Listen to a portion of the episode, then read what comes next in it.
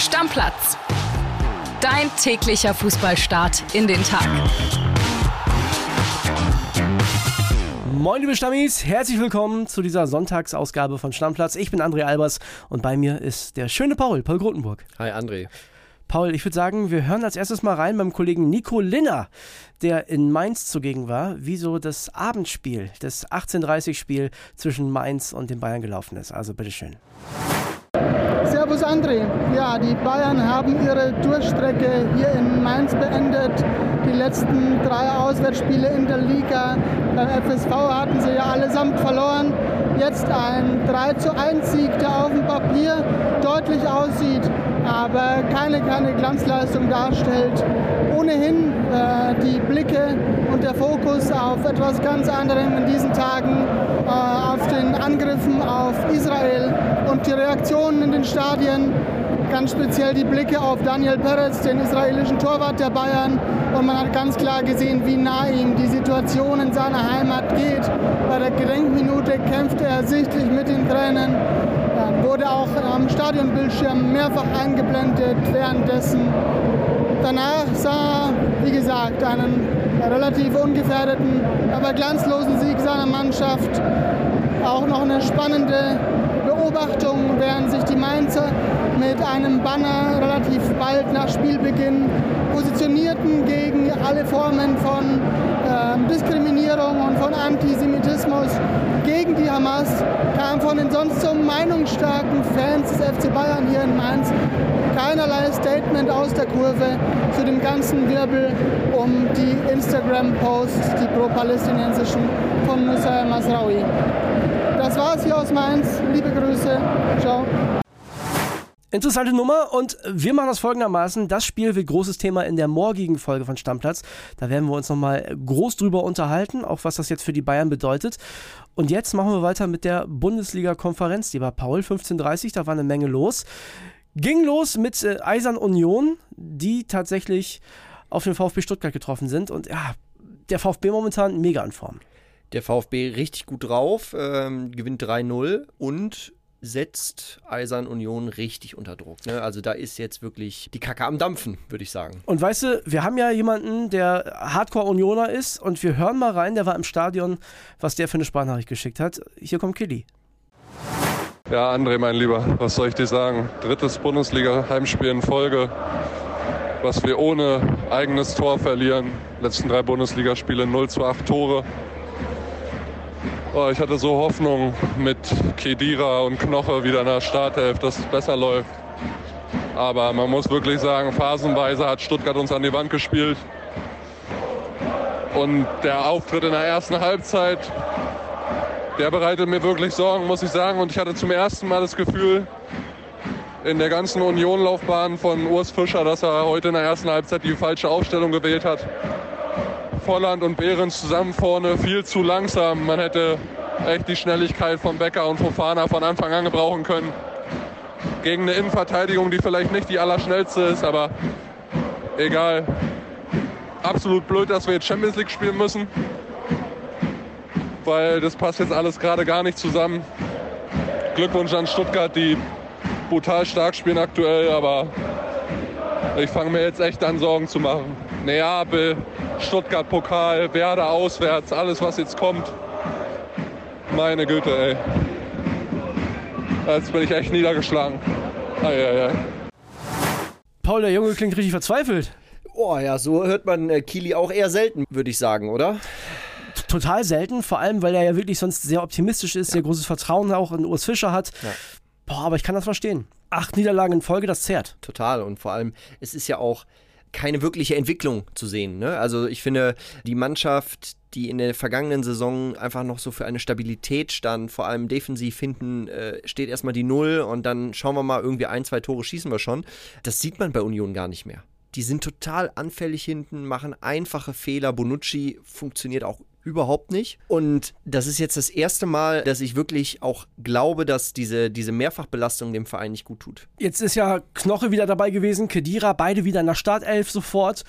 Hat auch nichts genützt. Das ist ja das, wo ich so dachte, naja, wenn die zurückkommen, die so das Fischer-System verinnerlicht haben, dann könnte es was werden.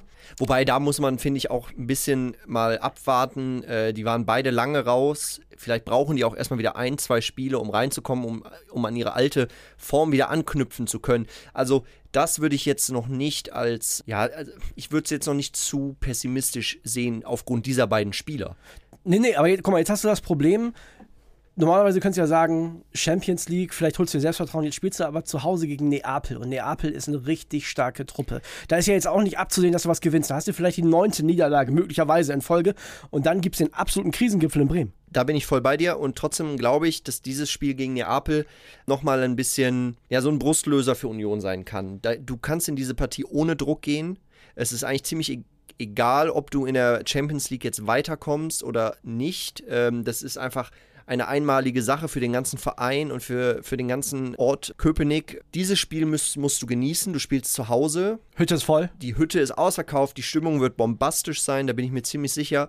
Und vielleicht ist genau dieses Spiel das Spiel, was die Mannschaft jetzt braucht. Eins, wo du ohne Druck rangehen kannst. So what? Was haben sie denn zu verlieren? Also, die werden eh nicht ins Achtelfinale der Champions League kommen. Na, ich glaube es auch nicht, nein. Also einfach genießen, sich wieder auf das besinnen, was sie können, sicher stehen, nicht zu anfällig wirken und dann vielleicht durch einen Standard die Italiener ärgern. Das Gegenteil von Union Berlin ist momentan der VfB Stuttgart. Da klappt alles. Girassi macht es 1-0, muss dann verletzt runter. Oberschenkelprobleme. Sah jetzt nicht so aus, als wenn der wochenlang ausfällt, aber man weiß es halt noch nicht. Trotzdem geht es dann weiter. Die machen noch das zweite und dritte Tor. Beim VfB passt momentan alles zusammen. Ja, die sind wirklich, haben sich in Rausch gespielt. Ne? Also ich meine, sieben Siege äh, von acht Spielen. Ich glaube, wer vor der Saison gesagt hätte, Stuttgart steht heute äh, auf Platz zwei der Tabelle, der hätte auf jeden Fall eine ordentliche Summe äh, gewonnen. Ich habe in den letzten Wochen ja immer mal wieder gezweifelt, Mensch, und der VfB auch einfache Gegner, auch Union jetzt momentan nicht in Bestform, aber die gewinnen alles. Die gewinnen. Und das ist das, was zählt. Die gewinnen von Woche zu Woche und äh, schaffen dadurch natürlich auch eine Atmosphäre in, in der Mannschaft, äh, eine, eine Unbesiegbarkeit quasi, ja. Und Hoeneß, der scheint auch die perfekten Worte für die Mannschaft zu finden. Und du siehst ja selbst jetzt, wo ein Girassi dann verletzt ausfällt, das ist ja ein Schock in der ersten Halbzeit. Ja, dein wichtigster äh, Spieler fällt plötzlich aus. Das wirft die nicht aus ihrem Konzept. Und dann kommt ein Undorf rein und der macht auch die Bude noch rein. Also da läuft es bei jedem Einzelnen und es macht auch einfach Spaß, den zuzugucken. Also ich finde, das sind auch schöne Spiele, die die zeigen. Machen wir weiter. Freiburg gegen Bochum. Am Ende 2 zu 1. Die Bochumer durch eine Traumbude von äh, Paciencia in Führung gegangen. Dann gab es den Ausgleichstreffer von Doan und das 2-1 macht Griffo in der Nachspielzeit der ersten Halbzeit per Elfmeter. Szene des Spiels für mich, Paul. 29. Minute gibt es eine gelbe Karte für Griffo nach einem übermäßig harten Foul. Ja, war schon sehr, sehr hartes Einsteigen. Also es gibt auch Schiedsrichter, die zeigen dafür rot und dann läuft das Spiel anders und ich glaube, dann gewinnt Bochum auch die Partie.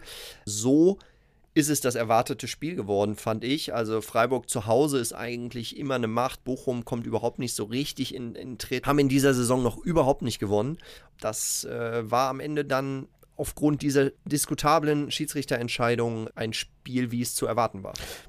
Es fühlt sich tatsächlich ein bisschen anders an. Ne? Bochum vier Unentschieden, vier Niederlagen vier Punkte auch nur. Das fühlt sich irgendwie stärker an bei den Bochumern, oder? Wahrscheinlich, weil die auch so einen Punkt in Leipzig dann holen und so. Aber also ich hätte jetzt mal so vom Gefühl gedacht, die hätten schon zweimal gewonnen. Im dritten Bundesliga-Jahr in Folge ist das irgendwie so ein bisschen die Mannschaft, die so unterm Radar fliegt, finde ich. Also hast du halt die Kölner, die in der Megakrise sind, Mainz und dann kommt halt auch schon Bochum. Wir machen weiter. Nächste Partie, Hoffenheim gegen Frankfurt, habe ich einen anderen Ausgang erwartet. Also fing, auch, absolut. Fing an, fing an wie immer, ne? Bayer 1-0 nach einer Vorarbeit von Olli Baumann, langer Ball. Dann Ausgleich Mamouche nach einer Vorarbeit von Jens Grahl. Also die beiden Torhüter haben die Tore vorbereitet, die ersten beiden nach elf Minuten. Dann kamen noch vor der Halbzeit Ansgar Knauf und äh, Elias Giri. 1 zu 3, das ist auch der Endstand. Boah, das ist ein Big Point von Frankfurt in Hoffenheim. Auf jeden Fall und auch dringend mal notwendig für die Frankfurter, die ja auch so ein bisschen die Unentschieden-Könige bisher der Liga waren, äh, mit vier Unentschieden. Ähm, ganz wichtiger Sieg und mich hat äh, Hoffenheim überrascht, äh, wie, wie, wie, schwach die aufgetreten sind, weil die waren für mich auch bisher so eine Überraschungsmannschaft äh, der Saison. Maxi Bayer überragend, Wahnsinn. Äh, nächste Bude, sechstes Tor im achten Spiel in dem jungen Alter. Ja, äh, die Mannschaft hat es leider nicht über die Zeit bringen können. Hoffenheim, drei Niederlagen, alle drei zu Hause. Also auch so ein bisschen macht sich da so ein, so ein System breit, ne? Also ganz ist komisch. Ein bisschen schwer auch einzuschätzen, die Mannschaft, ne? Ja. Also, ja. Mal so, mal so. Ja. Machen wir weiter mit der nächsten Partie und zwar mit Wolfsburg gegen Leverkusen. Und da habe ich vor dem Spiel gedacht, ja, Leverkusen sind für mich Favorit. Dann habe ich die Aufstellung kurz vor Spielbeginn gesehen, habe gesehen, Wirtz auf der Bank, auch in der, in der Dreierkette hinten gewechselt, Kosunu, Stanisic. Dachte ich so, boah, ist das vielleicht ein bisschen viel Rotation? Nicht für Leverkusen momentan. Frimpong mit dem 1 zu 0 nach Vorlage von Boniface ganz lustige äh, Situation, denn das Tor sah aus, wenn ihr euch das mal anschaut, wie das Bundesliga-Logo aussieht. Ja. Ne? Also dieser lange Schritt. Traumtor, richtig geil. Ja. Super freigespielt, erst von Boniface und dann, dann macht Frimpong den echt gut rein. Und ja, einfach eine schöne Geschichte, dass das dann auch noch so eine Doublette zu dem berühmten Logo ist. Übrigens, der Kollege Dennis Schlüter hat gesagt, Frimpong auf der rechten Seite ist ein Sheet. Ne? Also so wie der, was der für ein Tempo hat und wie der auch immer wieder ein 16er reinzieht. Sehr torgefährlich. Auch sehr torgefährlich, selber im Abschluss sehr, sehr starker Spieler. Dann eine Co-Produktion von der Innenverteidigung von VfL Wolfsburg. Jens auf Lacroix, 1-1 in der 41. und zweiter Halbzeit der andere Außenverteidiger von Leverkusen, Grimaldo, nach Vorarbeit Frimpong. Also muss man sich mal vorstellen, der rechte Außenverteidiger spielt auf den linken Außenverteidiger und auch Grimaldo, absoluter Glücksgriff von Xabi Alonso. 2-1 und damit äh, auch der Endstand Leverkusen überspringt auch die Hürde Wolfsburg. Und da ist halt im Vergleich zum Beispiel meiner Meinung nach zu den Stuttgartern, guck mal, die haben schon Leipzig geschlagen, die haben gegen die Bayern nicht verloren, die haben jetzt in Wolfsburg gewonnen. Das ist alles keine Laufkundschaft. Und die sind halt unglaublich breit aufgestellt. Ja. Und das, glaube ich, kann im Laufe des Jahres und der Saison ein echter Vorteil gegenüber den Bayern sein weil die Bayern sind alles andere als breit aufgestellt. Stimmt, Warten wir ja. mal ab, was im Winter passiert. Aber wenn du einen äh, Florian Würz in der 60. Minute einwechseln kannst, zeugt das schon nicht äh, von der schlechtesten Qualität. Und bald kommt auch Patrick Schick zurück, auch super Mittelstürmer. Also Leverkusen, boah, ich, ich, ich habe echt das Gefühl, dass die in diesem Jahr nicht einbrechen werden. Ein Spiel haben wir noch. Darmstadt gegen Leipzig. Da ist eine andere Mannschaft, die auch lange oben mit dabei sein möchte. Sind auch schnell in Führung gegangen, die Leipziger. In der ersten Minute durch Openda, Vorarbeit von Henrichs. Dann Forsberg mit einem Freistoßtor. Da sah Schuhen, der Torwart der Darmstädter, alles andere als gut aus. 24. 0 zu 2. Kempe hat verkürzt. 1 zu 2 per Foul-Elfmeter. Und dann das 1 zu 3. Wieder Openda in der 72. Ja, Leipzig gewinnt in Darmstadt, überspringt die Pflichtaufgabe. Auf jeden Fall. Musst ja. du gewinnen, wenn du oben mitspielen willst. Bei allem Respekt gegenüber Darmstadt, aber Aufsteiger. Ne? Und äh, auch im Moment erst mit zwei Siegen musst du gewinnen als RB Leipzig. Wir schauen nochmal zurück aufs Freitagabendspiel, Paul. Da gab es einen Sieg von Borussia Dortmund, 1 zu 0 gegen Werder Bremen. Julian Brandt, Torschütze war irgendwie so ein typisches, ich weiß nicht, was du denkst, aber so ein typisches BVB-Spiel in dieser Saison. Haben sich lange schwer getan. Werder hat es auch eklig gemacht, tief verteidigt und hat meiner Meinung nach nach vorne ganz schlecht ausgespielt. Also, wenn da vielleicht ein bisschen mehr Tempo von Anfang an auf dem Platz gestanden hätte, dann hätte man ganz andere Möglichkeiten noch gehabt.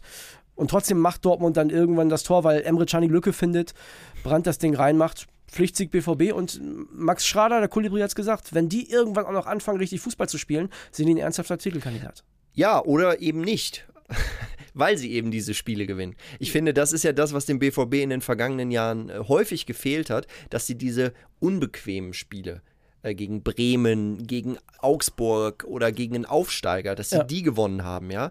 Oder am letzten Tag gegen, am Spiel, letzten Spieltag gegen Mainz. Ja. Also dass diese unbequemen Spiele, die hat der BVB häufig verloren und auf der anderen Seite haben sie wunderschöne Fußballspiele gezeigt. Jetzt in diesem Jahr ist es anders. Es ist äh, der sechste Sieg zwei Unentschieden, die sind noch immer ungeschlagen nach acht Spielen, finde ich, vergisst man auch so ein bisschen. Und sie gewinnen halt die dreckigen Spiele. Fast schon Bayern-like. Drei Euro ins Phrasenschwein, lieber 4x1-0 als einmal 4-0. Absolut, so absolut. Und das zeigt der BVB in diesem Jahr. Und ich bin gespannt, wo das noch hinführt. Zwei Partien haben wir heute noch. Köln gegen Gladbach, Derby. Und das ist ultra wichtig für beide Trainer, für beide Teams. Absolut. Du weißt, ich komme aus dem Rheinland. Mein Herz steckt für den dritten der drei Rheinländer Clubs. Deswegen habe ich da nochmal ein ganz besonderes Auge drauf. Köln muss gewinnen. Die brauchen endlich ein Erfolgserlebnis, um in dieser Saison anzukommen. Ein Punkt ist viel zu wenig. Gleichzeitig Gladbach auch erst ein Sieg. Auch die müssen gewinnen. Ich bin sehr, sehr gespannt. Ich tippe 1-0 für den FC. Ich habe auch für den FC 2-1 getippt. Und dann haben wir 17:30 noch eine Partie, die ultra heiß ist. Heidenheim gegen Augsburg. Augsburg zum ersten Mal unter dem neuen Trainer. Ich glaube trotzdem, dass die Heidenheimer das zu Hause machen, weil die mich überzeugt haben, gerade in den Heimspielen. Ja, bin ich bei dir. Ne? Also ich sag 3-2, Heidenheim haben eine gute Offensive mit Kleindienst, mit Dingchi, mit Beste. Also ich kann mir schon vorstellen, dass da einiges geht. Ich glaube, das wird ein unentschieden äh, Spiel, ähm, aber ich glaube nicht, dass dieser, dieser Trainereffekt, den man häufig hat, dass der bei Augsburg eintritt, sondern weil, wie du schon sagst, Heidenheim einfach zu Hause zu gut auftritt. Äh, deswegen glaube ich, am Ende wird das Spiel 1-1 ausgehen. Okay. Und ich würde sagen, da machen wir einen Deckel drauf. Um die Spiele und die Ergebnisse sowie ausführlich um die Bayern kümmern wir uns morgen. Also bis dann. Ciao, ciao. Ciao. Stammplatz. Dein täglicher Fußballstart in den Tag.